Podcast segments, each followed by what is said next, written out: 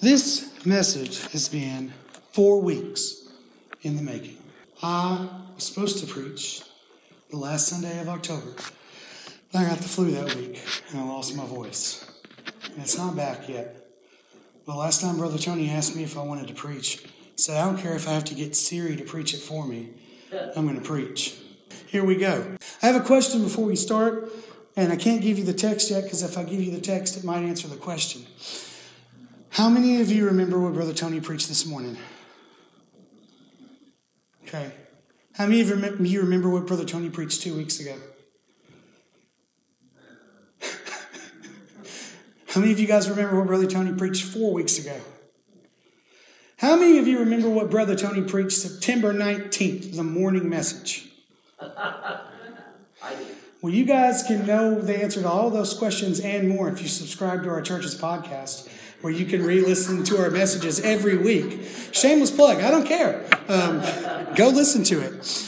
Um, Brother Tony that morning preached about um, the prodigal son coming home and ready to humble himself before his father, and the father uh, welcoming him with open arms. How he was ready to repent, and he did repent, but the father didn't hold his past sins against him. Um, and so I've known what I've wanted to preach since then. So really, this has been three months in the making. Um, tonight, I want us to look at Luke chapter 15 for our text, and I want us to see the reaction that the older brother had. And really, what I want us to do is look at a few reasons, a few theories why we as Christians sometimes don't show compassion to people when they're ready to get their heart right with God. Um, so, the title of my message is Give Them a Break. Give Them a Break. Uh, Luke chapter 15, we're going to start in verse 25. In Sunday school, I get Hagen to read the text for me with my voice is gone, but I'm not going to ask her to do that now. She'd get embarrassed like she is now. Luke chapter 15, starting at verse 25, uh, it says, Now his older son was in the field. As he came and drew near the house, he heard music and dancing. So he called one of the servants and asked what this meant. He said to him, Your brother has come, and your father has killed the fattened calf because he has received him safe and sound. He was angry and would not go in. Therefore his father came out and entreated him. But he answered his father, Look, these many years have I served you, nor have I ever transgressed your commands, yet never have you given me a goat so that I might be merry with my friends. But when this son of yours came, who has devoured your living with harlots, you killed the fattened calf for him. He said to him, Son, you are always with me, and all that I have is yours. But it was fitting to be merry and be glad, for this brother of yours was dead and is alive again. He was lost and is found. Let's pray. God, thank you for this time to come together, Lord. Thank you for this for this church family. God, thank you for the way that it loves and that it supports its pastors and its ministries and the way that it's trying to be a beacon and a lighthouse to the community. God, I just pray that you would give me your words to speak Lord, hide me behind your cross so that uh, I might deliver your message the way that you've laid it on my heart. Forgive me where I failed you. It's in your name I pray. Amen. so, I feel like, I feel statements. I feel that we as Christians sometimes, when someone who has a reputation for being dramatic, for being the center of attention, for making consistently bad choices. Those kind of people. And everybody's got a person in their mind right now. We aren't always compassionate towards those people when they try to get their life right with God. Uh, I asked the teenagers about this a couple of weeks ago, and I asked, What do you think of when that person that comes to your mind, if they were to come to church next Sunday and come down the aisle and rededicate their life to the Lord, have that come to Jesus moment, what would you think? And most of them agree that um, they would be skeptical. They would think that they are trying to get attention, that they are up to something, that they want something. And I don't think that that's just a teenager's mindset. I think that's everybody's mindset. Because um, I, I mean, I'm like that with family. Um, I, so this morning, I want to talk about some possible theories about why it is that we're not willing to give them a break. And I, I think the first reason is we're jealous. In this passage, the prodigal son has come home and his father is throwing a party and everybody is excited. Meanwhile, the older brother, who's probably working at this moment, hears the music, stops the servant and asks what's going on. And they said, Man, your brother's home and we're throwing a party. Your father is excited, and so we're celebrating his homecoming. And instead of being concerned about where his brother's been, or wanting to go hear about all of his stories, or being just happy in general, the older brother is outside pouting and sulking.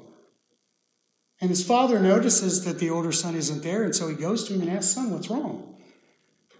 And man, this boy lays into his daddy, and I want you to know that if I ever questioned or spoke to my father like this, y'all wouldn't have a youth pastor.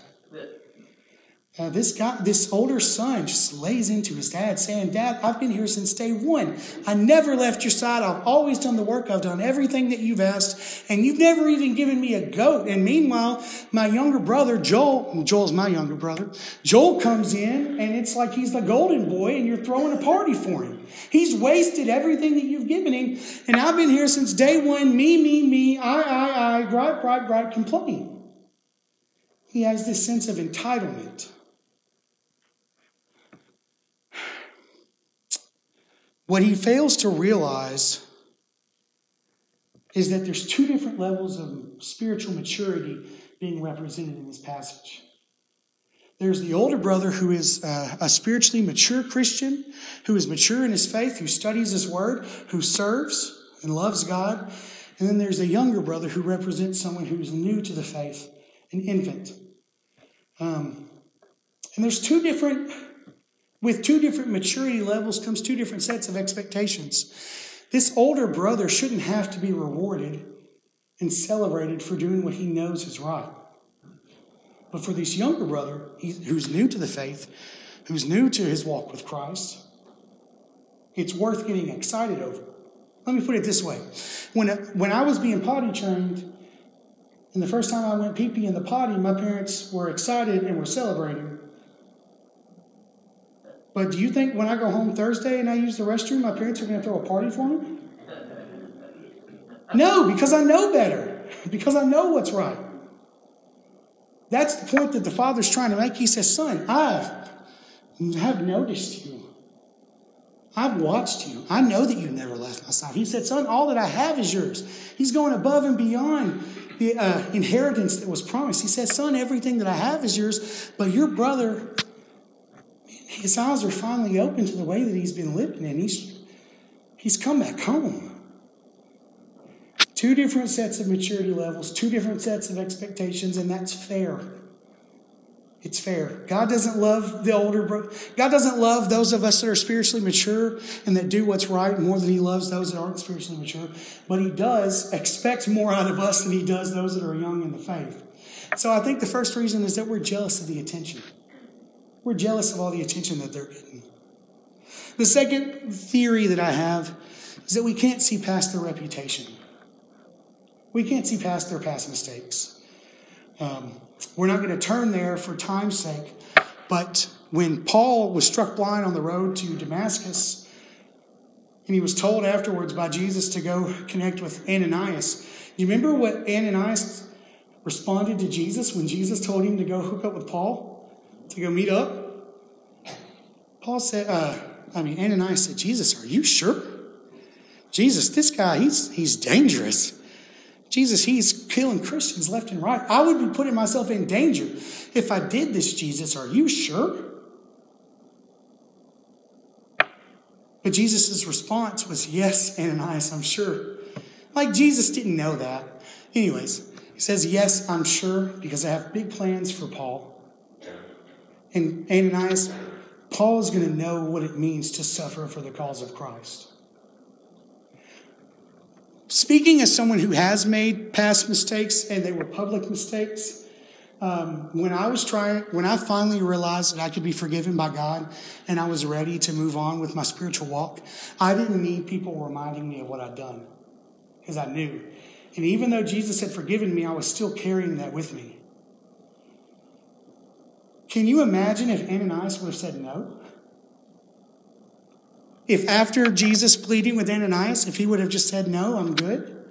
Can you imagine if Paul and Ananias hadn't connected together and he hadn't started his missionary journey? I mean, yeah, Paul made a faith claim, but people get saved all the time and all they do is fill a pew. Can you imagine if that would have been Paul? Bob would be a lot shorter, I know that. When someone is ready to make their lives right with God and they're ready to come before the church and get connected with the church, they don't need us reminding them of all the things that they've done wrong. That's not how people grow. That's how people are intimidated and don't live for Christ because of fear. Because if God's people can't forgive me and see past what I've done, then has God really forgiven me? Or if God's people can't forgive me, how am I going to lead anybody else to Christ? We can't see past their reputation. And then my third theory is that I think that we become apathetic. We just plain old quit caring. It's not important to us anymore. Again, we're not going to turn there, but when Peter was asking Jesus, How many times do I have to forgive somebody? How many times do I have to forgive my neighbor? Seven? Peter was really. Peter was trying to do the bare minimum. He was trying to figure out the number of times so that he could have a checklist. So he, when he reached that seventh person, he didn't have to forgive anybody else anymore. He was showing where his heart was at at that time. Now, I think Peter grew spiritually over time, but I think a lot of us, we get that way. We just phone it in and we try to look at what I have to do as opposed to what can I do for Christ. Well, it's Sunday, so I got to go to church at least twice if I'm a good Christian. And if I'm a really good Christian, I'll get up early enough to go to Sunday school. And then Wednesday, I got to go to church. And then I got to make sure that I write my tithe check. And once that's done, then I'm done living for Jesus. I've filled all the boxes. And so now I'm good. I don't have to worry about Jesus or the church anymore.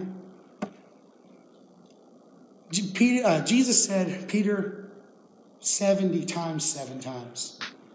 Peter, if you're just looking to do the bare minimum for me, I don't need you.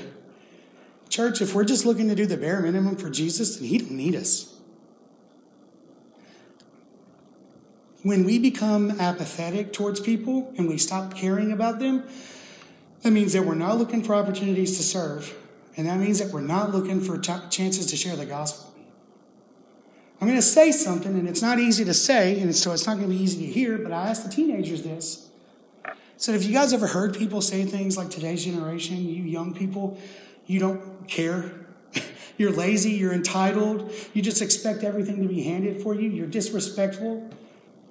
And of course, they said yes, because everybody's heard that before, and most of us have probably even said that before in this room. Said, when people say those kind of things to you, does it make you want to spend time with them?